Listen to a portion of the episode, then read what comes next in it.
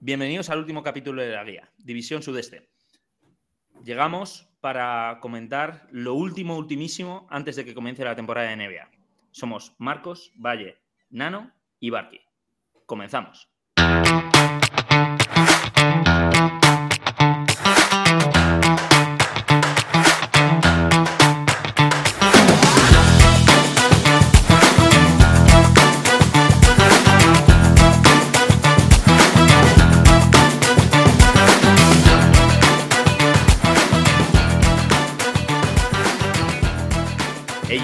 Pasa? ¿Cómo estáis, chavales?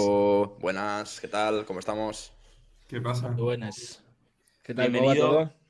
bienvenido Barky, eh, de Now Club. Eh, gracias por estar aquí, gracias por aceptar la invitación. Eh, la verdad es que nos honra tener a alguien que sepa bastante más de baloncesto de lo que va- vamos a saber nosotros. La verdad que con esta introducción eh, os- me estáis sobrevalorando, pero bueno, yo he venido aquí a soltar mis pedradas, así que quien lo, escuche luego que me insulte o que me alabe, por supuesto. Haters gonna hate, ¿no? Bueno, Sí. eh, nada, eh, en este capítulo vamos a hablar de la división sudeste, de Atlanta, Charlotte, Miami, Orlando y Washington. Y, y bueno, pues eh, habíamos preparado una, una preguntilla así para, para clasificar y poner un poco de orden a los equipos eh, en función de, bueno, pues del 1 al 5 de cuál vamos a hablar. Así que mm, creo que, eh, Marcos, te, te la habías preparado, ¿no? Eh, sí, a ver, es una pregunta bastante sencillita. O sea, no sé si estarás muy, muy al tanto de, de- de las aficiones que tiene cada uno de estos equipos, pero me gustaría que, que me las posicionaras de, de mejor a peor afición de esta división. Puf, puf, puf, puf, puf. De mejor a peor afición.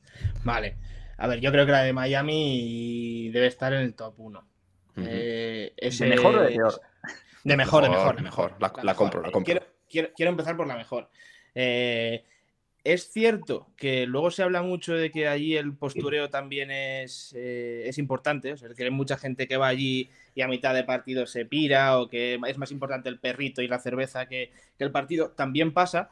Pero sobre todo eh, se habla mucho de que el ambiente en partidos de playoffs eh, es obvio, se ve hasta por la televisión. Por tanto, creo que hay que ponerlos ahí, en el Vale. top 1. Ok. Luego- Luego ya se pone difícil. Se pone difícil. A ver, pensando, yo ya, ya lo digo, o sea, sa- sabiendo que yo soy de los Knicks, que Atlanta no me cae muy bien, a lo mejor no soy, no soy muy, objetivo con ellos. Pero tengo que decir que la, la afición de Atlanta es calentita también. Hmm. O sea, la afición de Atlanta es calentita, así que tendría que ponerla en, el, en el- la posición número 2. Vale. Y luego, por aquí abajo, la cosa es que estos equipos, pues por suerte, por desgracia, eh, no han tenido muchos motivos por los cuales animar últimamente. Así que del tirón me tendría que quedar con Magic, o sea, Orlando Magic en el- la posición número 3, ¿vale? Mm, y luego iría con Charlotte Washington. Dejaría al- a la capital de Estados Unidos atrás. Ok. Fíjate. Bueno, entonces empezamos con, con Miami. Eh, justo este episodio, bueno, eh, los, que, los que saben de NBA, los que siguen regularmente la NBA, saben que el culebrón de, de Damian Lillard ha estado presente toda la, toda la off-season, ¿no?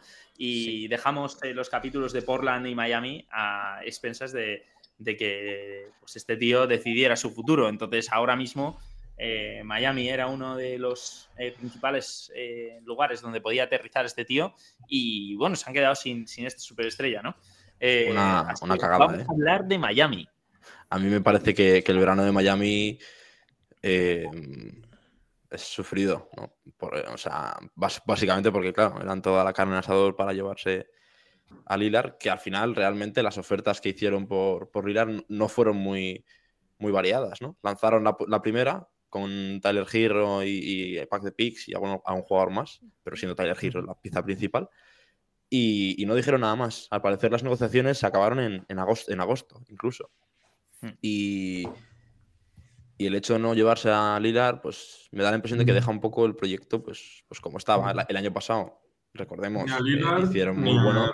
Holiday, que al final Ni podría Holiday, haber tenido algo finalmente, pero bueno, al final yo creo que han perdido a mucho, mucho fondo de armario o incluso parte del quinteto titular, porque aunque no fueran titulares, por ejemplo, Gabe Vincent, que no era titular, luego en playoffs, joder, eh, Muy importante, sí, sí. y bastante, bastante ha ayudado a este equipo. Y ahora se mantienen con un, como si fuera un trío, porque, bueno, voy a sacar de, de ahí eh, a Kyle Lowry, pero bueno, tienen un trío que lleva ya varios años eh, juntos, Bama de Bayo, Jimmy Butler, Tyler Hero. En algún momento Jimmy Butler pues también achacará la edad que tiene y dejará de ser ese dios en playoffs El hijo de Michael Jordan, que es decir. ¿no? que ha salvado porque si no, no se sabe dónde llegarán, pero se queda corta, ¿no? La plantilla. o sea, Sí, no sé si- a mí me parece que es muy difícil repetir lo del año pasado. ¿eh? Muy, muy difícil. Sobre piensas, todo lo que yo lo que yo pienso de, de esta plantilla es que ya es una plantilla la cual eh, eh, los motores de los jugadores han ido a un 110%. O sea, le- les han Mm. sacado un partido mayor a lo que realmente todos esperábamos. Por lo tanto, ¿va a ser capaces por esta de sacar un 120% de estos jugadores? Ahí me cuesta verlo, sobre todo con el hecho de que, por ejemplo, Duncan Robinson, que debería ser un, Hmm. otro de los pilares, ¿no? O uno, un sustento más del- del equipo, es realmente un intermitente. Mm, me cuesta verlo. O sea, que vayan a ser competitivos, por supuesto. Que van a estar en la temporada regular viéndolas venir, también me lo creo. Que luego van a apretar, también me lo creo. Sí, si alguien, Pero, puede, si- claro. si alguien puede, es Spoelstra, ¿no? O sea, al final ya ha demostrado durante, durante su carrera, toda en Miami, que, que es capaz de, de hacer un equipo competitivo aun cuando la gente no se espera que lo haga. Claro, claro, Mm. ahí está, pero esa, pero esa es mi duda. O sea, si ya has sacado un potencial mucho mayor del que era lo, lo habitual o lo normal en estos jugadores, ¿vas a ser capaz de sacarles eh, una segunda capa de brillo, de lustre ahí? No sé, me, parece- me parecería raro, pero van a estar ahí. Hmm, Sí, a mí me parece ahí- interesante. Sí, Didi. Al final también pecan de justo sus rivales se han reforzado demasiado Mm. bien. O sea, al final en la sí. conferencia este puede ser donde mejores eh, off-season o, o los mejores equipos se han reforzado mm, para Sí. ser muy contenders y ahora te encuentras en- con una plantilla con la que, pues bueno, eh, te, vas, te has traído a poco jugador, o sea, al final ha llegado pues Thomas Bryant de Denver, que mm, conociendo Sí. Miami igual de repente pasa a ser ahora Olajuwon, Sí, pero Podría ser, podría ser.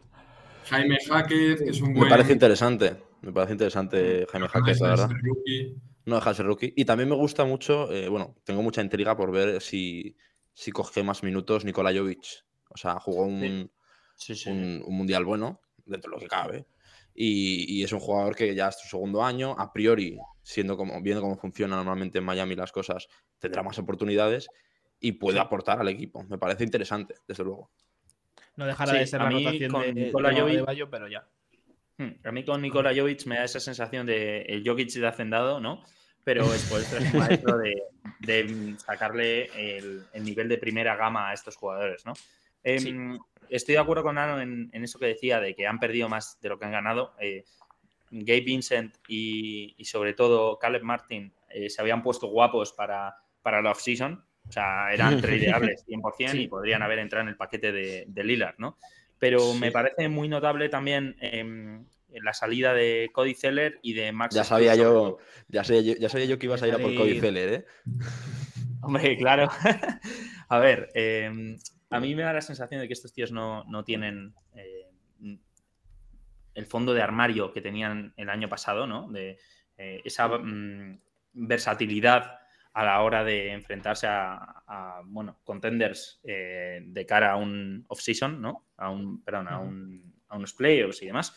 Eh, pero aún así, pues bueno, siempre está la sorpresa desde el banquillo, ¿no? Eh, como has dicho, Marcos, eh, Spoelstra es un, es un auténtico maestro en, en sacarle brillo y la mejor versión a muchos jugadores y nos pueden sorprender, pero de a priori, a bote pronto, No pinta bien. todo apunta a que se van a quedar cortos. Yo, para, para rematar con este apunte, eh, lo siento mucho, pero si a mí, me, a mí me dices que se ha tenido que ir Zeller para que juegue Nikola Jovic, eh, al, al oficinista, al oficinista le pongo un- en el octavo piso en la, to- las torres de Chamartín aquí en Madrid, ¿sabes? Pues lo siento mucho. Pues te va a tocar invitarle a comer y llevártelo a un edificio alto, porque eso ha sido así. Pero bueno, y nada, Atlanta, bueno, a vamos ver- con a ver Atlanta. Sí, vamos con Atlanta. Eh, en Atlanta es Atlanta, interesante, bueno, la verdad.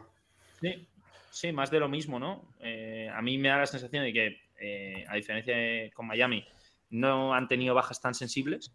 Eh, aparte de John Collins, si me apuras, que, pero eso era una, la crónica de una muerte anunciada, ¿no? O sea, John Collins Hmm. lleva buscando la salida mucho tiempo y, y Aaron Holiday que no llegó a dar el nivel esperado. ¿no? Eh, al final, mm, las incorporaciones, la más destacable es Patty Mills, para mm, darle un poco de, de descanso a ese Trey Young que de repente se mete partidos de 40 minutos a chuflarse triples desde luego. O sea, Hmm. A mí la verdad es que eh, Atlanta me parece que tiene, tiene una plantilla, un quinteto competitivo y Joe Johnson es un jugador interesante, ¿no? que va a ocupar ese puesto de suplir a, a John Collins y bueno, no, no, tiene, no es el que tiene que tener los puntos, ¿no? Al final ahí tenemos a un- una auténtica bestia como este Young, que lo ha estado demostrando en, los, en estas últimas temporadas, tanto anotando como, como asistiendo. Y yo creo que la temporada pasada fue un poco como de, de toma de contacto, ¿no? En esa dupla con DeJounte Murray y que quizás podrían haber tenido un poquito mejor química, pero me da la impresión de que este, este siguiente año eh, les va a salir mejor el tema. Yo creo, me lo, me lo creo más. Y. Barqui, eh, Sí. tú, sobre todo ahora, porque empieza el modo fantasy, ¿no? De ver qué jugadores eh, para la NBA, para esta siguiente temporada, eh, seleccionamos. Que te voy a preguntar por un jugador que a mí hace dos años me pareció espectacular, que es Sadik. Bey. Y Vale. que ahora llega, bueno, a, o sea, llegó a Atlanta la temporada pasada. ¿Y, y qué, qué esperas de, de Sadik Bey? ¿Va a conseguir pues, ser ese anotador loco desde, desde banquillo? ¿Va a llegar a ser titular y, y sacarse pues, buenos minutos y buenos puntos? Yo creo que puede comenzar siendo, siendo titular, pero creo que mm, con el entrenador que tienen de un perfil así mm, muy, muy ofensivo, ¿no? Un perfil que van a intentar sacar el máximo partido, sobre todo en la, en la parte ofensiva, en la parte del ataque, eh, puede ir bien, ¿vale? Eh, luego Sadik Bey es un tipo que puede eh, defender bien, pero va a pecar también en cuanto Hmm. al tema eh, defensivo. Pero eso Snyder creo que no se lo va a tener en cuenta. Por lo tanto, sus minutos no se van a ver eh, condicionados un poco por el trabajo que haga. Ahí sí que va a entrar sobre todo eh, en el tema de Jalen Johnson y AJ Griffin, que son dos tíos que se tienen que ganar los minutos, o sea, que realmente están en la rotación, pero tienen que ganarse los minutos. ¿Hasta qué punto pueden robarle minutos a Sadik Bey? Mm. Eh, no sé, yo creo que puede encajar bien, sobre todo en cuanto Snyder sea capaz de dibujar un esquema ofensivo bien hecho para estos, eh, para estos Hawks, que debería pasar, yo creo, eh, por darle un poquito más de control de bola a, a Murray y jugar con, eh, con, amigo Trey Young, Hmm. eh, muchas más veces jugando pues, eh, detrás de, de, de pantalla sin balón, en el catch and shoot, que por ejemplo en la universidad lo hacía muchísimo. Y es que era una maravilla verlo coger Hmm. el balón después de bloqueos ciegos. Pues eso creo que hay que sacarle mucho más partido con estos Hawks.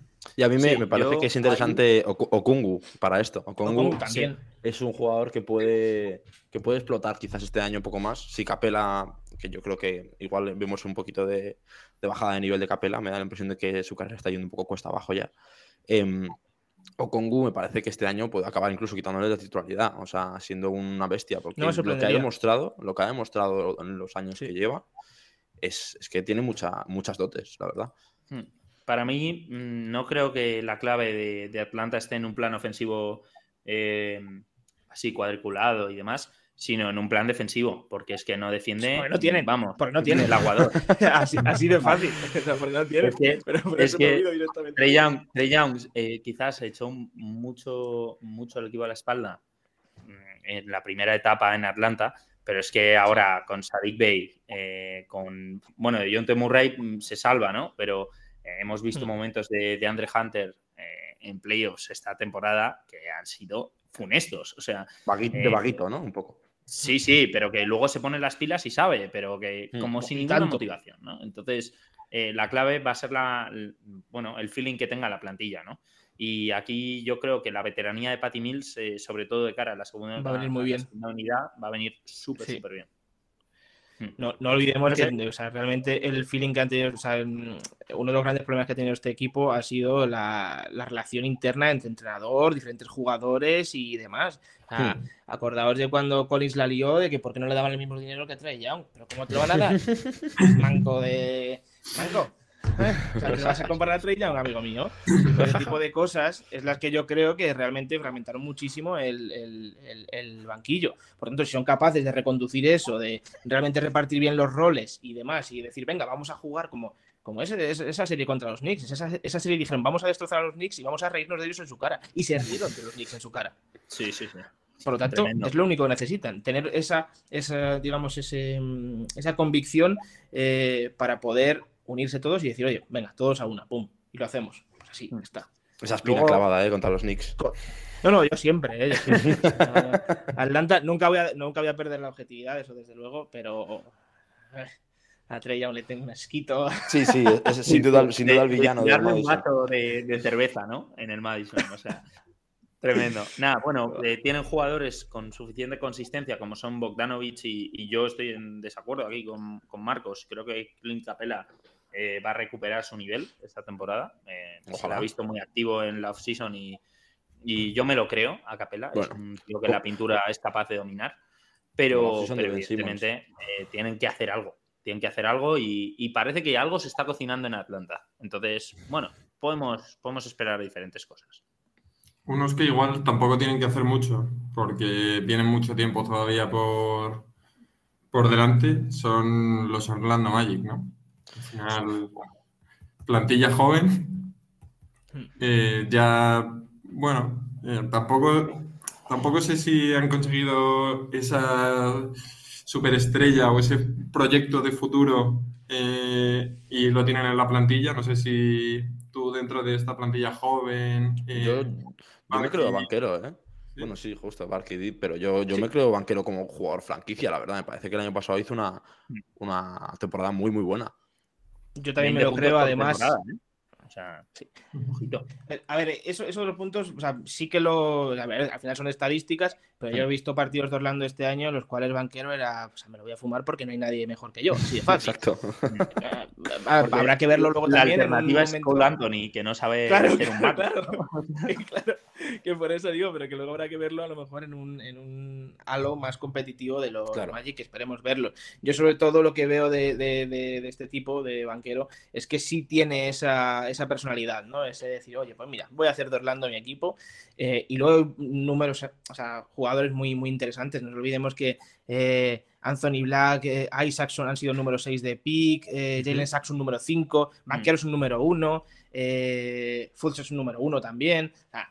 que hay jugadores que han salido muy arriba en los picks y no, no, es, no es evidentemente vinculante que directamente sean buenos, por supuesto, pero que hay los Magic han estado puliendo mucho esto, este talento joven para realmente llegar a un punto en el que digan, vale, ya somos algo competitivos, este no me vale, este no me vale, este me vale. He estado viendo, he estado viendo quintetos iniciales que salían y eh, pues eso, en las diferentes páginas, diferentes periodistas, y pocos de ellos eh, que como me parece lógico, eh, ponían a, Jonathan Isaac eh, de vuelta en el quinteto titular. Pero a mí me parece que este jugador, si consigue llegar al nivel que, se, tenía como proyección antes de, de, esa grave lesión, me parece que puede ser una pieza muy, muy clave para llevar a este equipo a, otro nivel completamente. Hmm. O sea, a mí me da la sensación de que estos Magic representan al chico que no tiene mucho talento y que no es muy listo en clase, pero que hace los deberes todos los días, ¿no? Sí, o sea, me gusta mucho, me gusta mucho, me gusta mucho la eh, definición. tienen ahí a Cole Anthony que, bueno, si está centrado, pues aporta muchísimo, eh, indiscutiblemente a Banquero, que para mí es eh, una de las estrellas de su clase. Luego tienen a Fultz, que, bueno, llevamos con el tema Fultz bastantes años, de a ver si a ver si. Yo creo que ya, se ha sentado un poquito. Se ha sentado un poquito en un nivel, yo creo, bueno, pero, no, no vuelta a eso. Sí, yo creo que se queda ahí ya. El más importante, yo creo, sin duda, Joe Ingles. Como decías, sí, justo, Joe Ingles. O sea, Nos por gusta Joe Ingles por aquí. Que, que, es el Pepe Reina, recordemos. Sí, O sea, em, y para mí me, eh, a mí me parece muy interesante la, el alta de, de Mac McClung Em, el espléndido matador de Filadelfia, que por fin tiene un contrato de NBA y no de G League. Eh, y bueno, pues la baja más sensible, así que me puedas decir, tampoco es, tiene mucho impacto, que es Bol Bol. Al final, eh, creo que tienen cosas para, piezas para montar un equipo competitivo, pero hay que verlo. Yo no los veo en playoff, pero los veo haciendo una temporada bastante mejor que la anterior. Algo, algo, progresivo, sin más. O sea, el año, que, el año pasado ya simplemente les vimos competir muchos partidos, a tener un, esquema, una lógica a la hora de, jugar. ya con eso me, a mí me, conformaba. Por lo tanto, yo creo que van a ir dando pasitos cortos, pero hacia adelante. Por lo tanto, me alegra por Orlando. Hmm.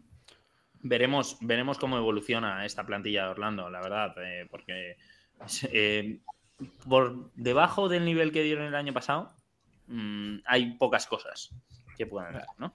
Es como eh, esta, plantilla que, de Orlando, que parece que todos están sumando y todo, como que va mm, armándose poco a poco, me parece que es un buen contraste con lo que, con lo que estamos viendo pasar eh, durante este verano en, Charlotte, Me parece que eso es, es un auténtico caos.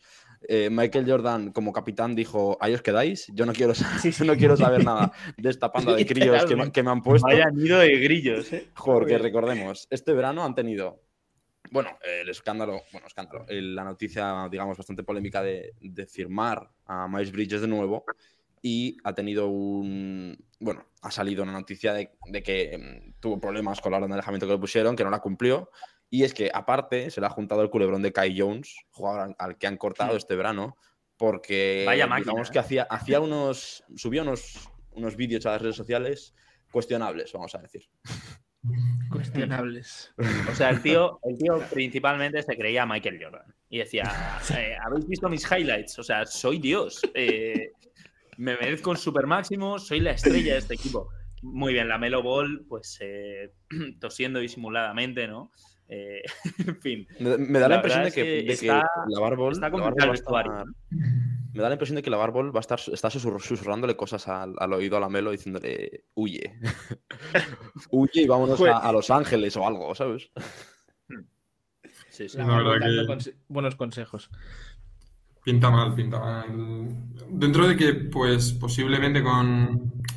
Si la Melo vuelve este año eh, bien, no se lesiona y, a ver, dentro de lo que cabe, Miles Bridges, pues es buen jugador de, baloncesto. O sea, que lo normal es que este año.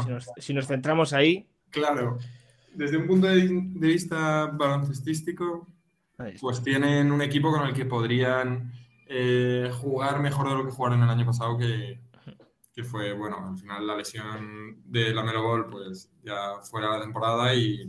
Condiciona todo, sí. Y veremos. al final, Veremos el nivel de, Brandon Miller, ¿no? También, como pick número 2 de este draft. Eh, un jugador que quizás se habla mucho más de, de Scott Henderson, de Wembanyama, de Holgren, y Brandon Miller ha sido seleccionado como número 2 de este draft. O sea, es, bastante importante y a priori se espera que, que, aporte bastante. Sí, puede ser buena cagada con Scott Henderson. Tú no te lo crees, ¿eh? no, sé. O sea, es verdad que tenían una situación complicada. Al final es justo la posición de Lamelo y ya. Claro, es por eso. A ese jugador. Pero tú, tú, ah, lo habrías mantenido. O sea, viendo la posición de Charlotte Hornets, ¿habrías eh, drafteado a Brandon Miller? Yo estoy, o sea, yo, en su posición lo que hubiese buscado es un poco como lo que se hizo en su día con Luca y Trey Young, que hicieron un traspaso ahí para llevarse alguna rondita más, no sé qué, para ver quién cogía uno primero. Pues a lo mejor yo hubiese visto, o sea, hubiese sacado este pick ahí, que alguien que quisiese a, Scott Henderson el número 2, hmm. eh, lo hubiese dicho, oye, ¿cuánto me dais, qué me dais por esto? ¿sabes? Y a lo mejor hubiesen sacado algún pick más por ahí o algún jugador de rol, no sé, puede ser que lo hiciesen y no lo consiguieran. Yo la verdad que viendo la plantilla que tienes y si no quiero que las cosas vayan mal entre mis dos jugadores protagonistas, que en este caso hubiesen sido Henderson y, y Ball, hubiese cogido a Brandon Miller también. ¿eh? Yo creo que pueden tener una conexión mejor Miller y Ball en cancha. Sí, a Ball hay que dejarle claramente como, como jugador de franquicia, yo creo. Sin duda. Porque, porque es un jugador que le, que le gusta ser, ser protagonista, ¿no? Y, y, en este equipo puede. Y al final vende tickets. Claro, y al final vende tickets, exacto. Pero el problema es, con el equipo que tiene alrededor, hasta dónde puede llegar este año Charlotte. O sea, me parece más competitivo, bastante más, bueno, bastante más. Me parece más competitivo eh, el equipo de Orlando, por ejemplo. O sea, mm. puestos a, competir en la misma división y por un puesto en la conferencia me parece a priori parecido, ¿no? Ambos queriendo luchar por el play-in porque tampoco les veo entrando mucho más allá. Eh, me creo más a Orlando que, a Charlotte, la verdad. fíjate que Charlotte, por ejemplo, a mí, un segundillo, simplemente digo esto. Eh, que me gustan mucho la posición de center, que parece que por fin, después de muchísimo tiempo, eh, Charlotte tiene dos pivots que pueden ser de center, como son hmm. eh, Mark Williams y Nick, Richards. son dos tíos que por fin se les ha dado minutos, ¿vale? y pueden cumplir muy bien con la necesidad que tiene Charlotte en, el hueco enorme que tenía en la posición de pivot. Así que sumando piezas poquito a poco, hay otros equipos que echan de menos ¿no? una referencia en la pintura como, como tiene Charlotte, pero a mí me da la sensación eh, un poco de, de, que estos tíos eh, son un equipo parecido a lo que era Atlanta hace unos años. Eh, tienen una superestrella y jugadores que pueden llegar a mm, dar un gran rendimiento. ¿no? Bueno, recordemos que, que, Atlanta a los pocos, sí, a poco tiempo de que llegue Trillon, eh, son capaces de plantarse en finales de conferencia. ¿eh? O sea, es un nivel, yo creo que están un, pasito por encima, pero bueno, quién sabe, igual de repente hay una explosión de la Melo Ball o de algún otro jugador en la plantilla y conseguimos ver y conseguimos ver eso, que, que, se planteen en algo más interesante. Yo creo que hay talento, yo creo que hay talento aquí, ¿eh? Yo creo que hay talento. Sí, la, Melo Ball tiene, tiene el talento de hacer mejores a sus compañeros, ¿no? O sea, al final eh, no es un jugador tan individualista como, como lo es Young, y, bueno, eh, quién sabe. Eh, de momento no pinta bien la temporada para Charlotte Hornets, pero, pero habrá, que, habrá que esperar a la semana que viene para evaluarlo. Y por último, eh, ¿qué pasa en Washington? Se les ha ido la superestrella y, hay lío, ¿eh? Eso sí hay que... lío en Washington. Eso es el desierto, ¿eh? Yo, Me entra la risa floja con Tal cual. Lo de Washington ahora mismo, o sea, se han deshecho de Bradley Bill, bueno, deshecho, han tenido que deshacerse de Bradley Bill y de Porzingis, que Porzingis me parece que el año pasado como que cogió un poquito de, ritmo con Washington y dio un nivel, un nivel bueno. Y, de vuelta, pues, pues tienen, a Jordan Poole. Porzingis necesitaba bueno, Jordan Poole y a la Kyle Kuzma. O sea, vamos a ver. ¿Cuántos tiros va a promediar Jordan Poole este año por partido? Mm, ¿Cuántos se pueden promediar de máximo? ¿Cuándo te, para el árbitro? Pero bueno, es una buena oportunidad también. Es una buena oportunidad para, Jordan Poole. O sea, está en un equipo donde pues le han enseñado una capacidad ofensiva como al máximo nivel, como, juegan en, Golden State. Eh, y ahora llega un equipo pues que es todo campo. O sea, puede intentar liderar el equipo, que al final yo creo es lo que se pretenderá, ¿no? A priori por lo que, por lo que parece que hay en plantilla. Y, esa oportunidad puede ser muy buena porque ya se han visto. Es verdad que quizás los últimos tiempos de Jordan Poole en, Golden State no han sido los mejores, pero eh, recordemos que ha tenido temporadas y años mm, bastante potentes. O sea, es un jugador con, muchas, muchas capacidades. Y, lo que te digo, si lidera bien una ofensiva, bueno, si aprende a liderar una ofensiva bien, eh, puede ser importante. Es un jugador que tiene que encontrar y buscar y encontrar su regularidad. Pero para mí la definición de Poole y, Kuzma son dos tíos a los cuales les están dando una segunda oportunidad. ¿no? Eh, están dando una segunda oportunidad en un sitio que es todo campo. Por lo tanto, construye. A ver hasta dónde puedes construir. Luego lo que hay alrededor, pues. lo mejorcito de cada casa. bueno, sí, a ver. Hay, algo interesante, ¿eh? no, tampoco es que esto sea un patatal. Corporaciones así destacables un poco en este, en este papel de rol ¿no? de, este equipo, pues están para mí Galinari y Muscala, que pueden aportar experiencia y, mm. bueno, algo de, variedad, ¿no? Pero, pero aparte de eso, es que la baja de la baja de Hachimura fue dura para el equipo. Eh, Abdi ya no, está al nivel que se esperaba. En fin, al final tiene mala pinta y, tiene un papelón el entrenador. Sí, pero yo creo que al final el entrenador no creo que le vayan a exigir nada en este momento. No, eso es verdad. Tiene, al final el, papelón o la suerte de, de, que en los próximos cuatro años nadie está esperando ni va a pedirle ningún resultado. Eh, Ahora mismo- ¿Tenemos a LeBron y a Brony en Washington? Uf, yo creo que ni, o sea, n- yo creo que LeBron no, no, ahí, No, ahí no va, no va. ahí no va. Justo ahí dice, no. tampoco, ¿eh? Yo creo que Pero tampoco. quién sabe, o sea. Le- le- yo creo que le avisa a Washington. Si, si ve que Washington le va, a- le va a dar el pick, LeBron les llama y les dice, no le cojas porque no voy. Yo ahí no voy. Chavales, stop, stop tanking, ¿no? A, a mitad de temporada, chavales. Parad, por favor. A mí me gusta, por, por cierto, que, que también me, pa- me parece interesante, eh, el, el fichaje de Tyus Jones. Porque Mm. me parece que es un Sí. jugador con el que no se, ha- no se ha sido demasiado justo eh, con respecto al nivel que ha dado en la liga. Ha estado mucho tiempo, bueno, ha estado eso, los últimos cuatro años jugando en Memphis. Y claro, eso es obviamente eh, se ha visto eclipsado por, por Ja Morant. Pero justo por eso mismo, ¿no? Em, por el hecho de que ya Morant ha tenido bastantes momentos en los que, bueno, bastantes, ha tenido momentos de lesiones largas o sanciones. eh, y en Memphis ha mantenido un nivel muy alto y me parece que es uno de los principales culpables. Sí, sí, tío. sí. En Y- gran parte gracias a él. Exacto, entonces me parece que en este equipo, que al final imagino que será titular, no sé si se reservarán el puesto titular para Delon Wright, Espero. pero, pero a priori yo creo que acabará jugando No, Tyus Jones. tiene que ser Jones. Y, y me parece que puede ser interesante también. O sea, es un jugador que eso, que en cualquier franquicia de la NBA, o sea, no en cualquiera, pero en muchas de ellas, eh, tiene calidad de titular. Al, al final que se lesione un, un jugador titular y que además estrella- es estrella de la NBA y que tu equipo realmente no lo note jugando con el suplente, eso es una gran virtud. ¿eh? Sí, Y sí. eso lo ha conseguido Ty Jones. Evidentemente no es ya Morant, pero joder, no se ha notado un bajón brutal de los, de los Grizzlies. Es más, había gente hasta incluso que le gustaba mucho más cómo jugaban los, los Grizzlies con Jones, que eh, movían mucho más el balón, que no sé qué, no sé cuántas. Hasta ahí, eso ya no lo digo yo, ¿eh? Pero, No vaya a ser, ¿no? pero joder, no, va- no vaya a ser.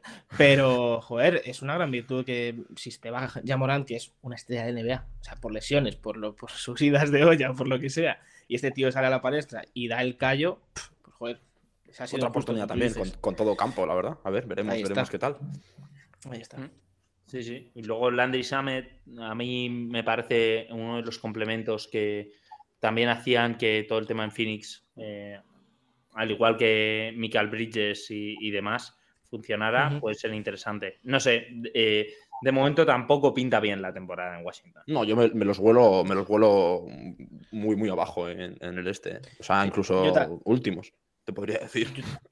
Yo, o sea, yo si los tuviese que poner ahora mismo, sí los ponía a últimos, ¿eh? Yo si los tuviese. Yo, ah, yo ya me mojo, o sea, así lo digo. Luego me llevarán pi- piedras y todo, pero yo lo digo.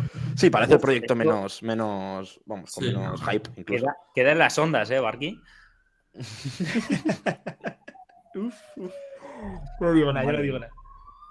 Bueno, eh, pues eh, hasta aquí eh, los equipos de esta temporada, de esta temporada, de esta división. Y nada, veremos cómo, cómo les va a cada uno de estos participantes. De momento no hay un super equipo, ¿no? Aquí, o sea, tenemos la...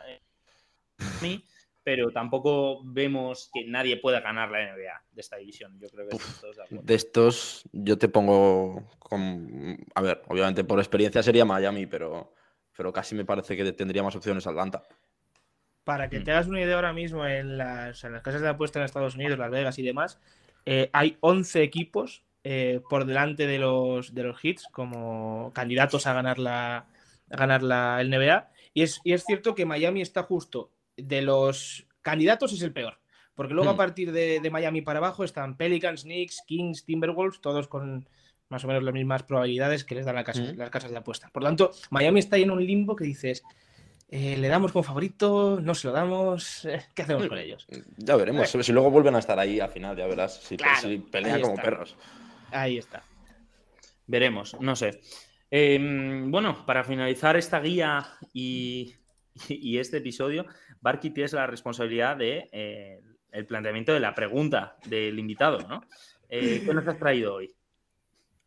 A ver, o sea, es que viendo, viendo los equipos y viendo cómo, cómo va el- lo que hemos hablado de ellos, es bastante obvia, pero era realmente, o sea, que lo tenía que hacer. O sea, ¿es realmente esta división la más floja de, la, de toda la NBA o no? Eh, buf, como, como de media, sí. De media yo creo que no, porque no tiene, como tú dices, no tiene ningún equipo claramente candidato, ¿no? Pero es que, a ver, quizás ahora encima con, con Washington como En peor equipo del este. Es que es muy bestia. Es que, por ejemplo, te vas y dices, el año pasado creo que el peor equipo de, eh, del, del este fue Detroit, ¿no? Eh, y dices, bueno, pues en la misma división está Chicago, Cleveland, Milwaukee, hay tres equipos Claro. más o menos grandes. Pero es que aquí dices Miami, Atlanta y. ¿Qué? Y campo. Sí, Y nada. campo. Sea, además es que el resto de divisiones van, van subiendo. Hace un par Claro. de años igual es una división central con los Pistons cuando todavía el núcleo joven es que no, no tiraba, los Pacers. Es que ahora mismo yo creo que no hay ni comparación. O sea, Y el último dato es este: o sea, de todas las divisiones del el año pasado, el campeón de división con menos victorias fue de esta división, además, con 44. El siguiente que le sigue, creo que era Sacramento con 48. ¿eh? Uf, duro, sí. Campeón de sí. división con menos victorias. y encima ha empeorado los Heat y, y han empeorado los Wizards. O sea, es que esta división es horrible. O sea, yo- queda poco, queda. Están a flote por poco. Yo no, estoy si de me tengo que perder partidos, me perderé estos. O sea, Yo estoy de acuerdo con, con la conclusión que tenemos, que hemos sacado todos, pero planteo una contrapregunta. ¿Cuál es el mejor equipo de estos peores equipos? ¿Miami o Atlanta? Yo pongo por encima Atlanta, yo creo. ¿eh? O sea, quizás en una serie a 7, mm, sí que por, por experiencia me iría con, me decantaría por Miami. Pero como equipo completo, como plantilla, como proyecto, como sí, me parece que, que Atlanta es, es más completo. Y tienen, pues eso. En temporada regular yo los pongo por encima. A mí me cuesta ver eh, a Miami no siendo favorito, sinceramente. Tras lo que hemos visto en playoff y lo loco Mm. que está Jimmy Butler, yo no, de momento no puedo poner la mano en el fuego porque Atlanta esté mejor que Miami. te esperarás a que ganen, ¿no? Y entonces ya dirás. Básicamente lo que está diciendo. Esa es buena Sí. táctica, yo también la voy a utilizar a partir de ahora.